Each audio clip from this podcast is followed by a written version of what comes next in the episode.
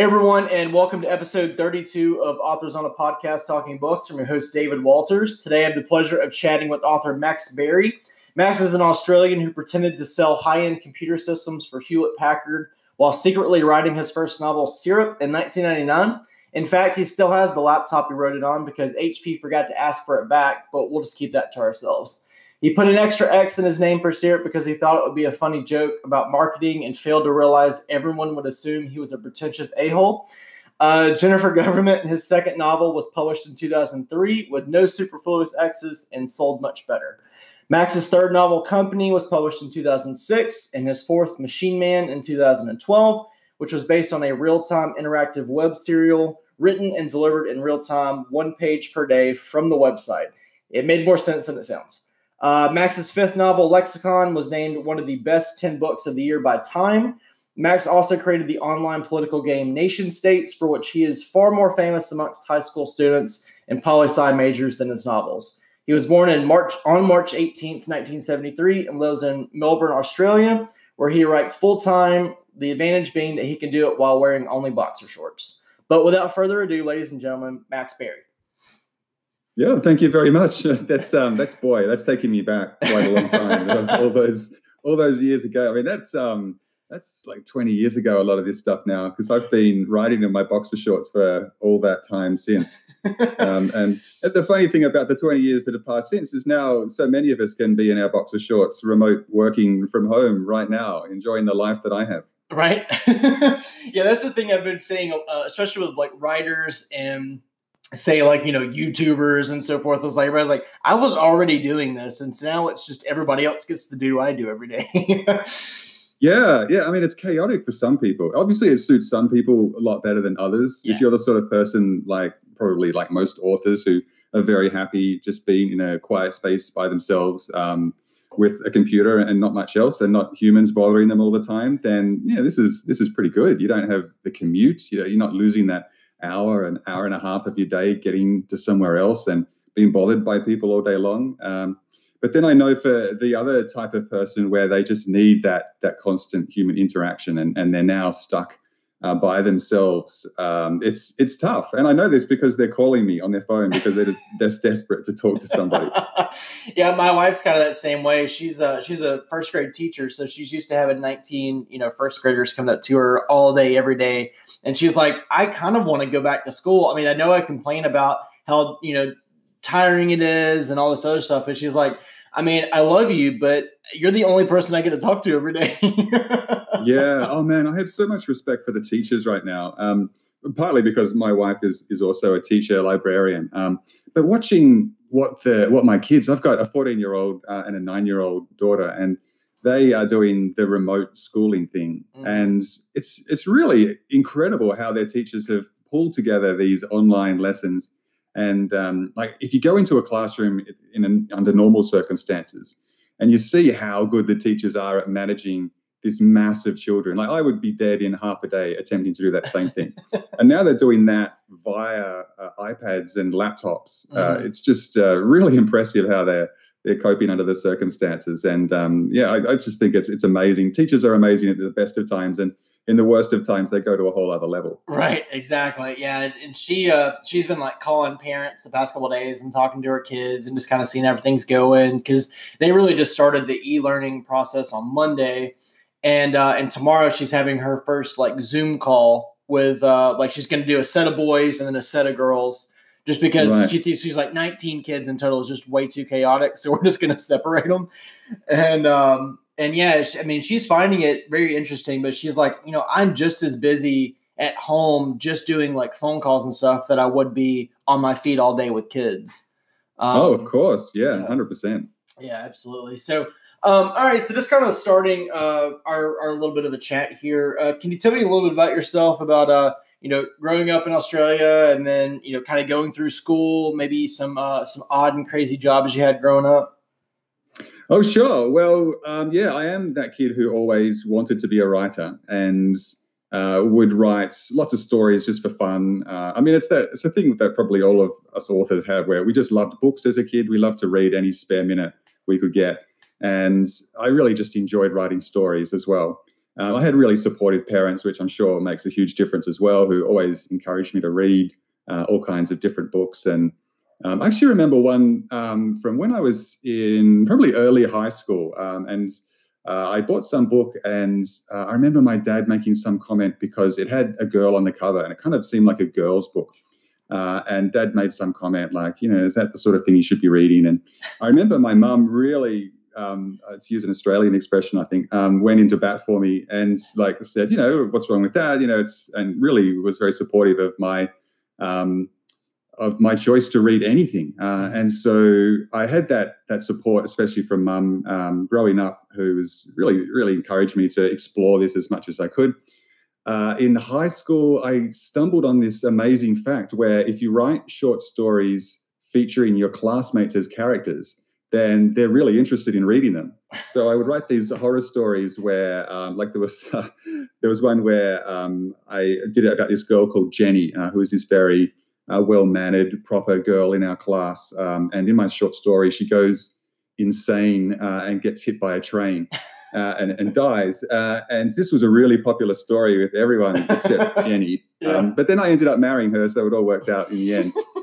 Um, so that was like a high school, and then I I wanted to become an author, but I was practical enough to realize that that wasn't something you could just do um, as as out of high school and expect to earn a living. So I went into marketing, which seemed like a good um, a good place where I could use my interest in creativity, but also had a very practical grounding. So I've kind of got these two sides where I've got the the creative side that really loves to play around with fiction, but then I am also quite geeky, and I, I had a computer as a Commodore 64 as, as a young kid, and it taught me a love of just typing things into a computer and making it do what you wanted, um, which is um, just an amazing thing. And I really wish all computers today still had that thing where you turn them on and you have to you have to type into them to make them do something. Because now you just tap on the screen, right? It's much more convenient and it's right. prettier and, and everything else, but you don't really get the sense that you are controlling the machine anymore. It's more like, you know, you're pressing a button and mysterious things happen and then it just all does does the thing. Yeah. You're not making it do the thing. Whereas, yeah, when I was 10 years old, if I wanted to play a game, I had to uh, put the, well, it was probably a cassette at that point, but you had to put the disc or the cassette in the machine. And then you had to type uh, load quotation mark asterisk quotation mark comma eight comma one. I, I, may be messing that up, but and press enter, and that was just like to list what was on the disk, and from there you try to run something. So that really um, taught me this um, uh, this basic lessons about how computers work and how cool they could be. So I have this like interest in maths and programming, uh, and marketing and business seemed like a good sort of meeting place of those two things that also might get me a job uh, that I could earn a living at while I was secretly writing books. So that's more or less what happened. I, I did a, a, Bachelor of Business, majoring in marketing. I uh, got a job for HP uh, in the um, Unix uh, department, which is like their machines for uh, businesses at that point. Uh, and so that was um, that was a good job. I worked with some good people. I got to see inside a workplace, which I've I found really interesting. And actually, the great thing about that job too was I would go into other businesses. So I could go into four different businesses in, in a day and see these different workplaces and the different sort of bubbles and cultures that existed in all these places. And it has fascinated me ever since how you can stumble across these little cultures of humans where they all they're all like their little own, own cults. And families are like cults too and, and, businesses are like cults and every every geographic location has its own little cultural um, uh, quirks as well. Uh, so i found that really interesting to see how um, in one workplace it might be really important for example for everyone to wear their id tags uh, clipped on their belts because that, that, that was the cool fashion in that workplace. But in another workplace you know they didn't care. And in fact wearing an id tag at all was pretty lame. So it was a completely different standard. So it exposed me to a lot of um, that sort of stuff quite quickly. But I also realized that I didn't want to be selling computer systems for a living for the rest of my life. Uh, so every lunchtime, I would um, go off, I would um, go get some lunch, and I would sit in the passenger seat of my car, which was um, a 1979, I think, Toyota Corolla, which I eventually sold for $200 to give you some sort of idea of exactly what kind of vehicle it was. uh, and I would write. So I, I wrote um, maybe 200, 300, 400 words in a lunchtime, which isn't a whole lot, but it felt like the most important part of my day where I would actually go home and, you know, if I sold some computers and made some numbers that counted towards my sales quota, then yeah, that was that was something that was very transient. It felt in that I, it would be gone again in a year's time, and no one would care. Mm. But the 300 words that I'd written on my novel were going to be there forever. So I've, I've been and that's stuck with me ever since. I've always felt like the most important thing that I do in a day is to build something new, something that's going to be there um, in 10 years or whenever. You know, no, now no one may ever read it, but still I built it and it's there. Yeah. So it's um yeah. So I did that, uh, and then I got tremendously lucky um, because I I wasn't sure how you get published, and so I I Google actually no I didn't Google because Google didn't exist. It was like 1997 or something. So I, I used Alta Vista and I typed in how do you get published, uh, and the results that popped up were mostly American because the, the web was mostly American back then. And so I accidentally discovered the process for getting published in the US, which was you write a short letter about yourself and your book using a particular format, and you mail it out to agent after agent until um, enough of them say no that you either give up or you break through and someone finally says yes. So um, even though I'd been trying to get published in my own country in Australia, I thought, well, I might as well try this in America as well, since I know how to do it. And I sent out those um, those letters, I discovered a thing called international reply coupons, which is when you want to send a reply paid envelope to someone, but you are in a different country, so you have to send them these coupons, which are the result of some international treaty that was uh, convened in France uh, like hundred years ago, that allow people to exchange um, coupons for stamps. Um, and in retrospect, I'm not sure what these agents made of these coupons that I included in these envelopes because I've never heard anyone else talk about international reply coupons except myself. So maybe they were all just thrown in the bin, but people appreciated the effort to to include include postage. But right. yeah, so I went through a bunch of agents, and and eventually one of them called me up one day and said that they liked the sound of my book and could I send them some sample chapters. And quite by accident, almost, I ended up getting published um, by a, a publisher, Penguin, in New York which was fantastic because it meant that I could um, then uh, do this as a living. Like Australia is a very small market, so if I had been the same sort of same achieved the same sort of level of popularity, which is like this not completely unknown, but certainly not one of the best-selling authors. Uh, I wouldn't have survived doing it as a living in Australia, whereas I have been able to do that um, thanks to the US, for which I'm, I'm extremely grateful so yeah, that's uh, that's sort of how I got started in um, uh, in publishing. The other thing I say about um, my early job, since you mentioned it, is um, I used to pump petrol for a living, and I find this one increasingly interesting in retrospect because at the time it was seemed like a nothing special job. I would just like cars would pull up to the petrol bowser, and then I would put petrol in their cars, and they would give me twenty bucks and and drive away but that job doesn't exist anymore. It's like selling buggy whips. It's it's become obsolete because uh, I guess there are a couple of states I think in the US where it's, it's like law that you can't fill up your own vehicle, but for most of the world, you now you fill up your own vehicle with petrol, and um, even at the time, it was leaded petrol as well, which is now illegal. So I was probably costing myself a few brain cells every time I went to work and right. filled up someone's car with, with leaded petrol. But every time yeah, you got a sniff. Oh man, yeah. I was gonna say like every time you got a sniff of lead, you're just like, all right, there's there's two more.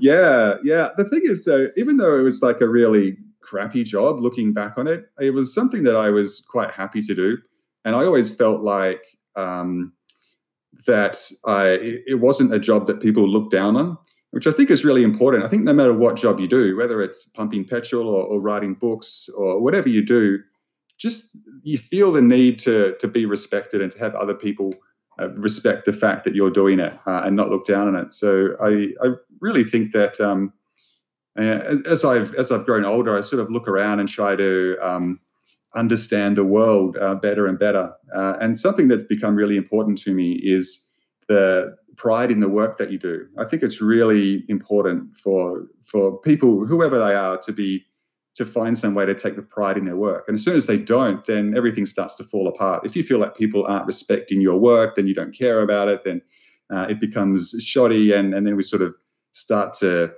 disintegrate the fabric of what really binds us all together. Um, but when we have respect for one another and we we have pride in the work that we do, whatever it is, I think that's that's a terrific thing. Absolutely, absolutely. So, um, so where do you typically find yourself writing? Do you have a home office you write in? Do you like? I mean, before COVID, did you like to write in coffee shops?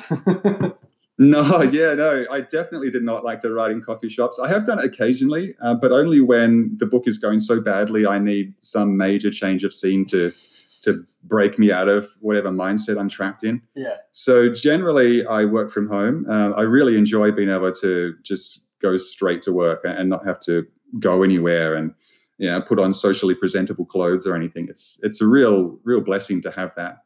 Uh, so I have I have a little office of my own nowadays. Um, I'm a big fan of city views. So when I went to buy a house for the first time, um, quite a long time ago now, I I always wanted to find somewhere that had a little glimpse of a city, uh, and I have that now. So I I can go to work and I've got the city of Melbourne um, right out my window, uh, which uh, I try not to look at too much. But it's yeah, it just is a, a great setting for me.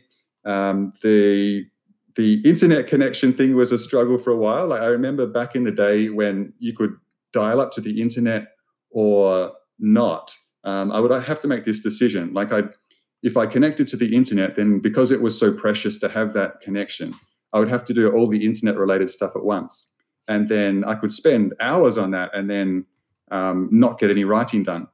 Uh, so I would have to regulate the amount of time that I spent on the internet each day in order to make sure that I was leaving some internet free time that I could concentrate on writing in.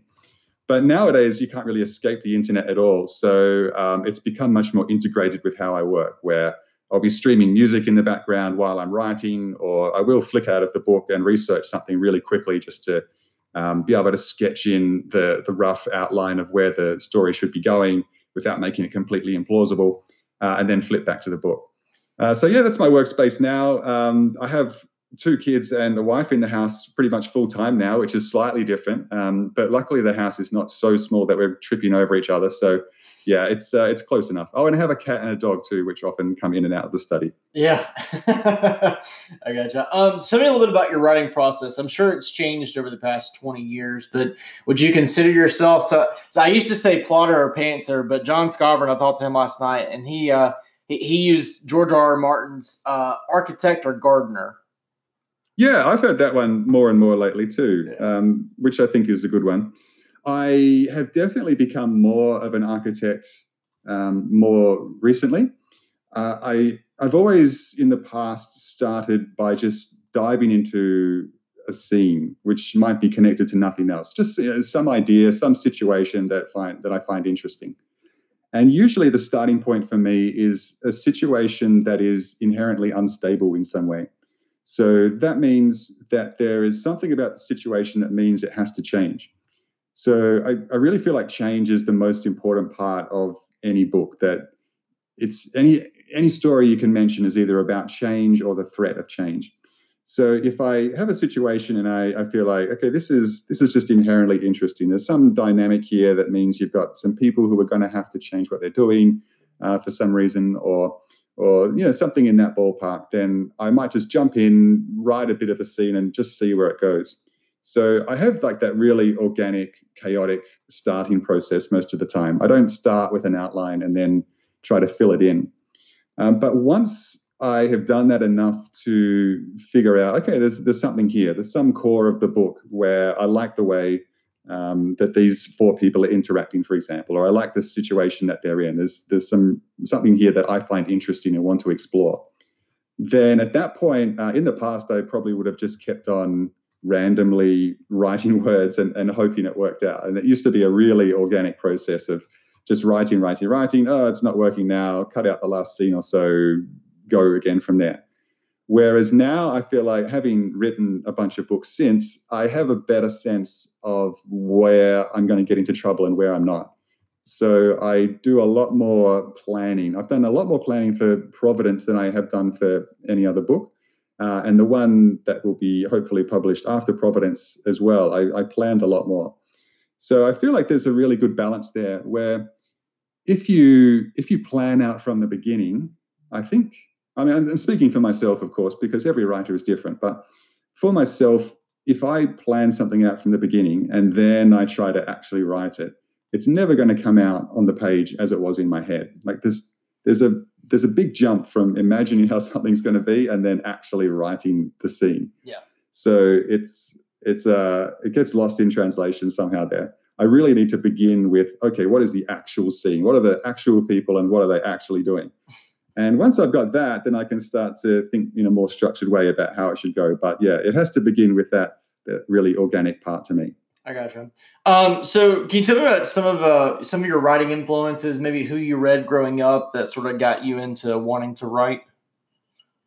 Yeah. Okay. Well, um, especially because Providence is this almost um, old school sci-fi in that it's a really um, simple concept of humans uh, in this war against uh, a mysterious alien force that wants to wipe us all out for some reason. So that is a concept that I read a lot about as a teenager. And you know, there's a lot of um, probably Philip K. Dick is, is the one that comes to mind most, and he's been tremendously influential on me um, in a bunch of ways. Uh, but on the sci-fi front, he would always write these incredibly compelling short stories where they were very short little pieces, but very quickly you'd be filled in about some war with some alien race, and then there was um, this person who also was probably secretly a robot but not aware of it. But um, it was just uh, the concept and the way that the story would very quickly rip you away from whatever world you were in and put you in this new um, realm of, of unlimited possibility where there could be you know advanced technology that could um, transport you or powerful weapons or or any of this sort of stuff i just you know gobbled up as a kid um, and has stayed in the back of my head ever since and i've always wanted to kind of go back and and tell that kind of story um, but the thing that stopped me all this time, because that was a long time ago, I used to read all this stuff. Um, but the thing that stopped me was finding a way to do it in a in a way that I would find interesting today. Because the reason I, I love those stories as a kid is is would not be enough for me today. I I, I can't really read this, those same stories um, because it's we've all moved on a bit from then. The, the genre has been subverted multiple times since. So there needs to be some new level or some nuance you can bring to that to make it fresh and to make it interesting again. So it wasn't until I started playing around with some ideas for some people on a spaceship that I found a way to to tell a story that I felt could capture both of those things, where it would be still exciting and still um, that feeling of being transported into this high stakes um, scenario uh, of the old school um, sci-fi, but also would be would have a very modern feel with some some people that you could um, believe in and identify with, um, who were asking intelligent questions and um, making intelligent decisions. Uh, and when those two came together for me, it was like, yeah, this was a chance for me to kind of play around in an area I found tremendously satisfying as a kid, um, but also with a bit of a more modern viewpoint. I gotcha. All right, so let's talk about your brand new novel, Providence. So it was just released on the 31st of March. Um, can you tell the audience a little bit, about it and kind of what they can expect going in? Sure. Uh, it's set a couple of hundred years in the future. It's about what happens when humanity makes first contact with an alien species that turns out to be tremendously hostile. And the first thing that happens is that we build a whole bunch of defenses, um, which is um, mainly in the form of these gigantic battleships. Uh, so it's um, they're called Providence class battleships, uh, and we launch five of them. And each of them has a tiny crew because you don't need too many people when you have uh, gigantic computer controlled battleships. The computers make most of the decisions by themselves. Uh, they can do almost anything um, better than humans can. And so the role of the humans on board is quite limited. Um, and they discover exactly what their true role is as the story goes along. Um, but yeah, it was a chance for me to tell a story that was at once on a wide scale in that it was uh, very high stakes, that there was there is um, a um, a war going on, and the decisions that these people make are tremendously important. But it also is not so scattered that it didn't let me focus on who these people are and why they're there. And they're each there for their own reasons uh, that are revealed throughout the book but yeah, it's um, it's a. I guess it feels like to me like a bit of an old school sci-fi um, in that it deals with these big but relatively simple concepts, and it dives quite deeply into them. So it's not um, a book about a whole bunch of different things. It's a, a book about um, yeah, about these decisions, the isolation that the people experience on board, uh, and what brought them there, and what they uh, what they do when this uh, incredible battleship that they're on, where nothing can go wrong, uh, what they do when things actually do start to go wrong. Right. Yeah, and uh, I was I was sounding a little off air. I was like, it kind of reminds me, and I forgot to bring this up when I was talking about it. Have you seen uh, the new show on HBO called Avenue Five?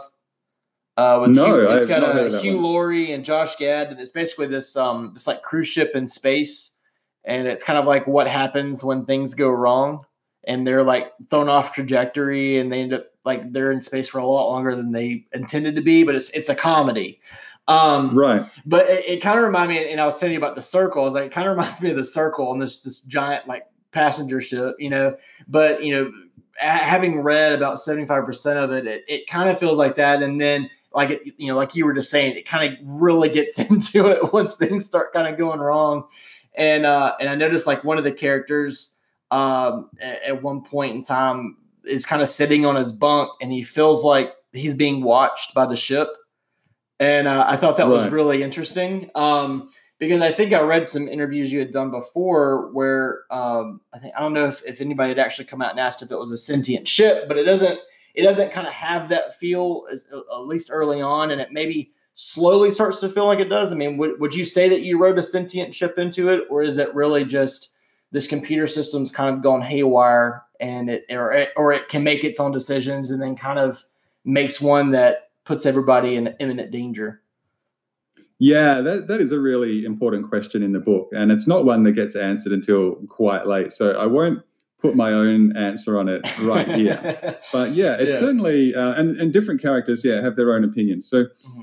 the the ship at first at least appears to be a machine in that it's been programmed, it has an artificial intelligence, but it's not sentient. It's just doing what it's programmed to do. Mm-hmm. Um, but the interesting thing about this uh, is that you can't really tell what it's thinking. Um, that once once a program becomes sufficiently complex, uh, you you give it inputs and it comes out with its own answer. But you're no longer able to follow its logic chain to see how it got there. You just have to figure out, oh, okay, it's it's come out with this decision we don't know how. And this is basically how machine learning works, where you take a, a black box and you throw a bunch of um, pictures of cats at it, for example, and you say, this is a cat, this is a cat, this is a cat. You show it a picture of a frog and say, this is not. And then on its own, it figures out ways of identifying what is a picture of a cat and what is not. And at the end of that process, if you show it enough pictures of cats, you have a, a program that is extremely good at recognizing cat pictures but you don't know how it's doing it. It's mm-hmm. got its own logic that's inside the black box somehow, but you can't sufficiently translate in that that into human terms to for it to make sense to us. So this is what the crew is dealing with on board Providence, where they have this ship that is extremely good at what it does, which is making decisions about where to go uh, and how to engage these hordes of uh, salamanders, which is the, the name that they use for the aliens. Um, but they and they try to second guess exactly what it's doing and why it's doing it, uh, and they're responsible for monitoring the ship and making sure that it all seems to be working properly. But they're really limited in what they can do. And one of the things I found um, interesting to do in this book, because it's told from the perspectives of four different people, is there are um, there are times when each person will project onto the ship um, types of personality or or emotions even of what they think the ship is probably doing or probably thinking. And because the ship is basically a, a black box, and, and, we don't know for a long time exactly what's going on, mm-hmm. um, what those projections tell us is more about the person making them than the ship itself. So there is a um, the the character Gilly, who is um, probably the most like myself in that he's sort of curious and quite logical. He has a very um, simple uh, view of the ship, and he views it basically as a machine. Uh, whereas another character, Beanfield, who is a much more emotive person, um, and she's the life officer on board the ship. So her job is to basically make sure that the other three are staying uh, healthy mentally and interacting in a productive way. So she is used to dealing with people, uh, and she views the ship in much more human ways and imagines much more human um, feelings and thought processes on behalf of the ship. So, which of those two people are right is something that the book sort of gets into a little bit later. Mm-hmm. But it's um, and it's the same thing with the the enemy as well, because the sh- the book begins with this this enemy that we know is very hostile and very aggressive, and it's not really clear why the enemy is that way. And for some people, it doesn't matter. The fact is, they're in this conflict with this aggressive enemy uh, who must be stopped for the survival of our species. Uh, and for a couple of the other characters, it, it does actually matter a bit. Uh, Gilly, for example, is very curious about okay, why why are they acting this way? Uh, and when their behavior changes, why is it changing in that way?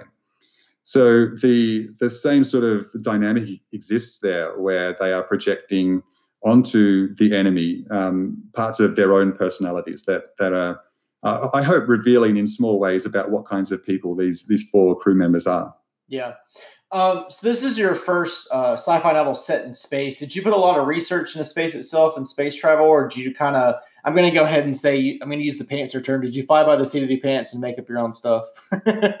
yeah, it's funny because I I've, i wrote Providence, and right after that, I started a new novel, which is uh, not set in space. It's set in um, the modern day. It's set in New York City, and the difference in the amount of research I had to do between the two books was amazing. Because the great thing about the space book is, yeah, you can fly this by the seat of your pants. You can make up a whole bunch of stuff and then go back later and figure out the bits that that need to be changed or tweaked or, or removed altogether because they don't fit with something else. But this, the story needs to have an internal logic, but it doesn't need to be anchored to reality in the same way that uh, a present day book does. So yeah, the research um, the research aspect for Providence is probably yeah the least I've done on any book for, for quite a while.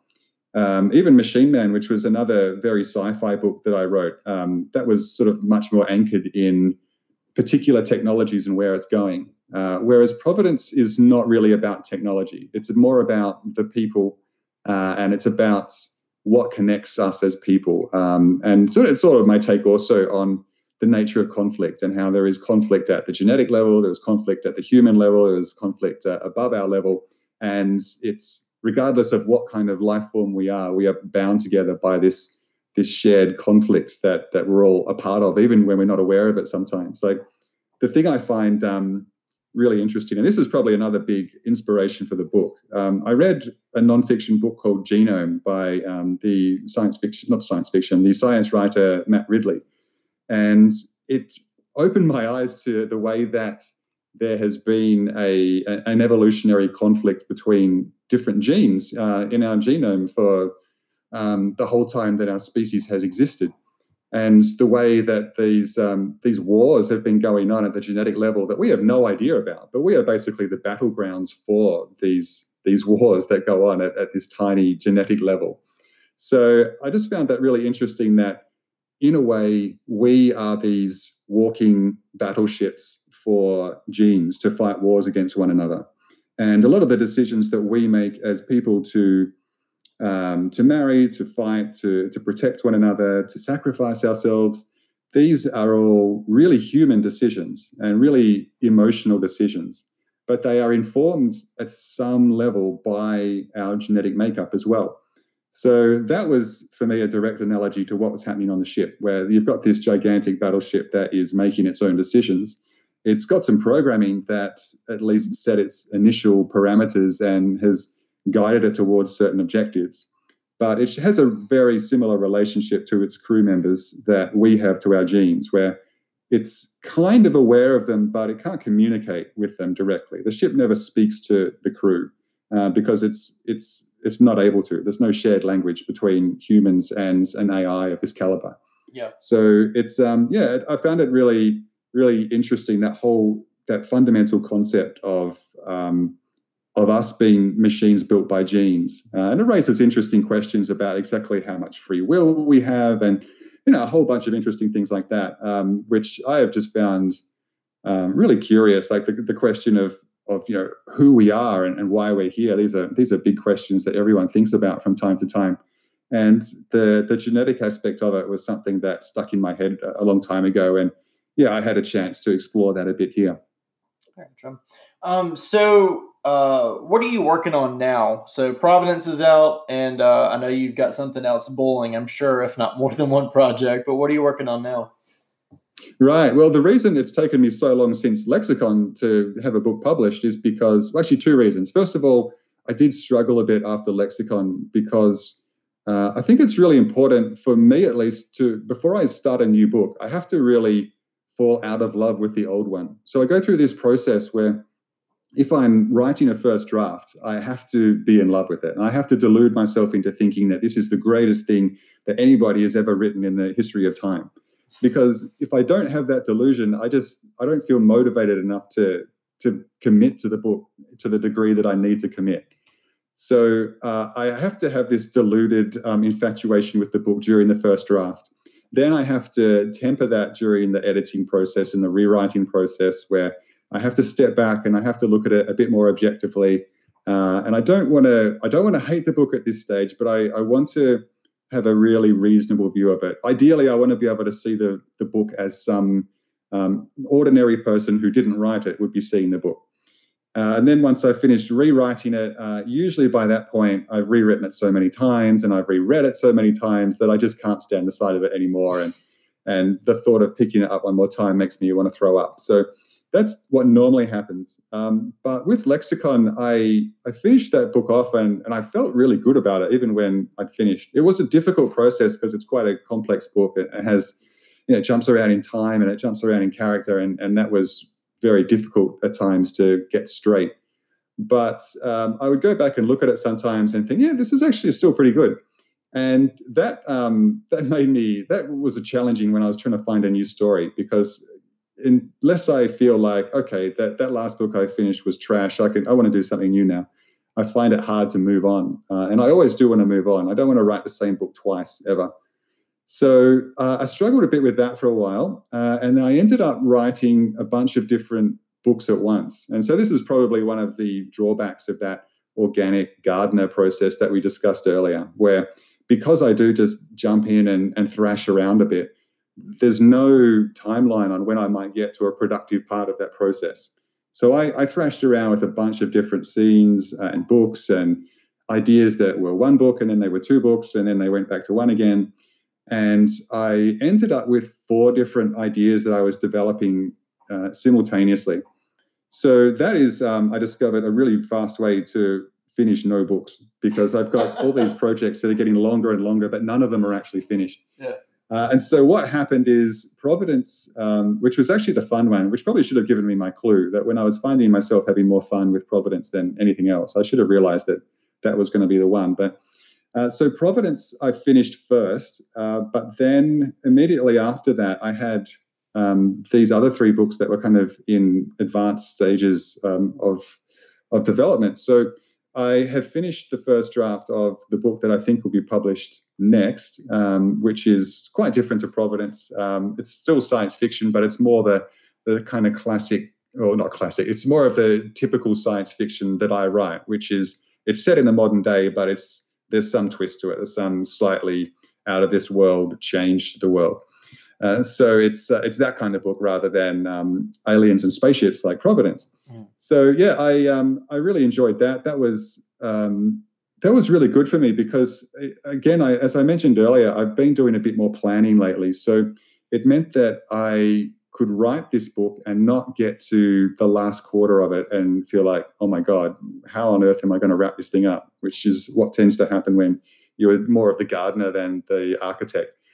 Uh, so yeah, first draft is done. Um, I'm at the point now, of course, where I have to uh, rewrite it. So it's going to be less fun from this point forward. But um, yeah, that's where I'm at. And I'm really pleased about that because when I started this as my career, I was told by an editor that ideally what you want to do is you want to write one book a year. And that way you have a book published, it comes out in hardback. Um, then it's a year later, it goes into paperback. And at that point, you are publishing your next book um, at the same time. And so they sort of, you can promote two at one. It's just, uh, it's just the best way to do it. And obviously, I've never been able to do that because I, this is Providence is book number six in 20 years. But uh, I may actually be able to do it this next time. So yeah, I feel like I might have finally ticked that box. I got you. Well, uh, I know uh, I know you're a little strapped for time. I know you got another uh, another chat coming up here in a few minutes, but I just wanted to just take a moment, just thank you so much for for popping on. I know this was uh, this definitely isn't a you know world book tour or anything, but uh, no, it's know, not. Any, anytime you can you know chat about your book and kind of spread it to maybe a few more people is always a you know great opportunity, and I and I appreciate you taking the time to to use my you know podcast as kind of a platform for it, and it's it's been an amazing chat with you. Oh, thank you so much for having me on, David. Yeah, absolutely. And uh, and guys that are listening, uh, you can find Max on Twitter at Max Barry. That's B A R R Y. And you can also find his website, maxbarry.com. Uh, and again, Providence is in stores everywhere. Uh, as far as I know, I mean, I, have seen it on Amazon. So if it's on Amazon, it's everywhere, right?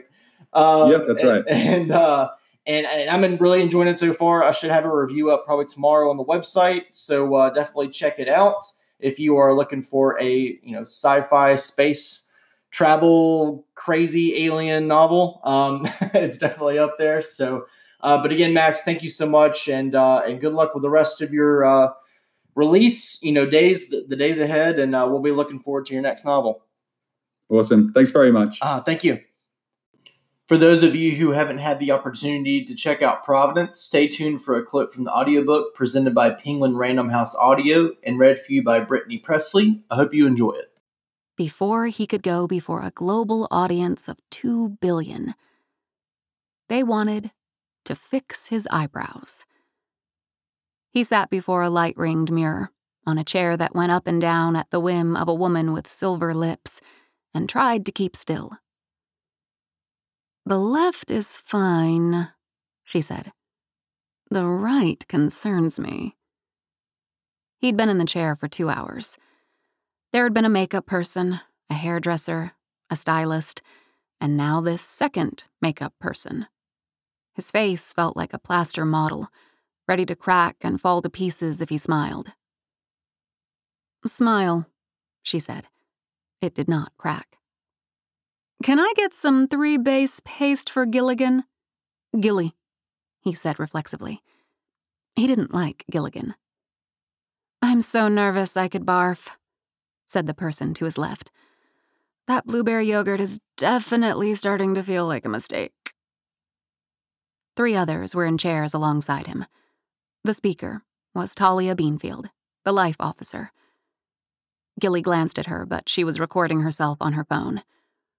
He was supposed to be recording clips too.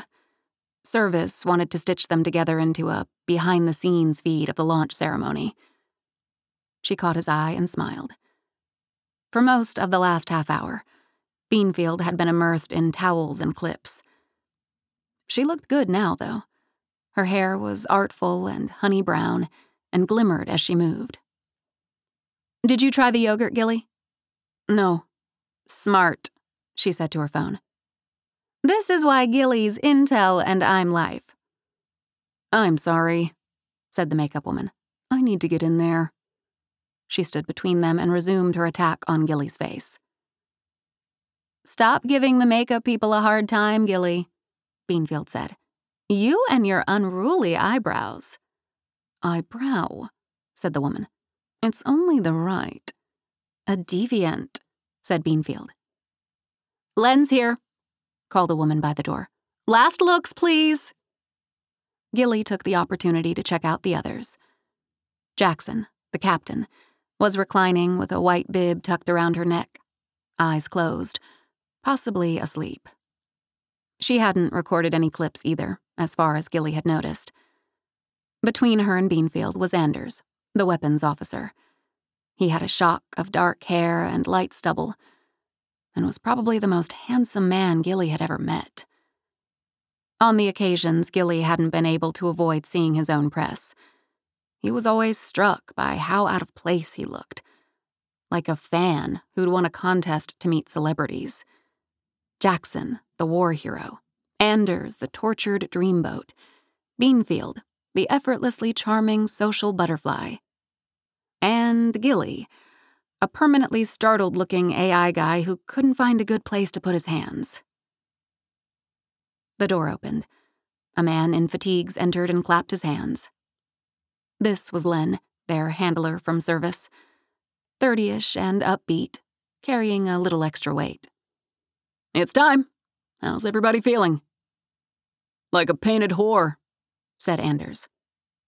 That's perfect, said Len. We're good to move then, yes? Yes, said Jackson, awake after all. She peeled off her bib and was at the door before the rest of them had managed to extract themselves from their makeup thrones. The silver lipped woman stepped back and, for the first time in a while, looked into Gilly's eyes instead of around them. Good luck out there, she said. Hope you guys enjoyed that fantastic chat with Max Barry. Uh, definitely check out his brand new book, Providence, which is out everywhere. Uh, again, coming up uh, this weekend, we've got Rob Hayes. Next week, we've got Nick Martell and Nicholas Eames and Ryan Van Loan. It's a ridiculously filled week next week. But uh, like I said, I'm trying to get as many as I can in you guys. Um, and then the following week, we've got Nathan Ballingrud and Jeremy Szal. And then I just added Blackhawks author David Wragg, and then potentially have uh, Alex White coming on at the end of the month. He's written a space opera trilogy for Orbit, and he's also working on another addition to the Alien franchise. Um, and then I'm going to try to get Jeremy Robert Johnson uh, in here as well. He just uh, will be coming out with a novel called The Loop uh, from Saga in September, uh, which, if you want to check out um, my review for it, it's on the website, fanfiaddict.com. Uh, but yeah, guys, uh, thanks again for tuning in, and we'll check you next time.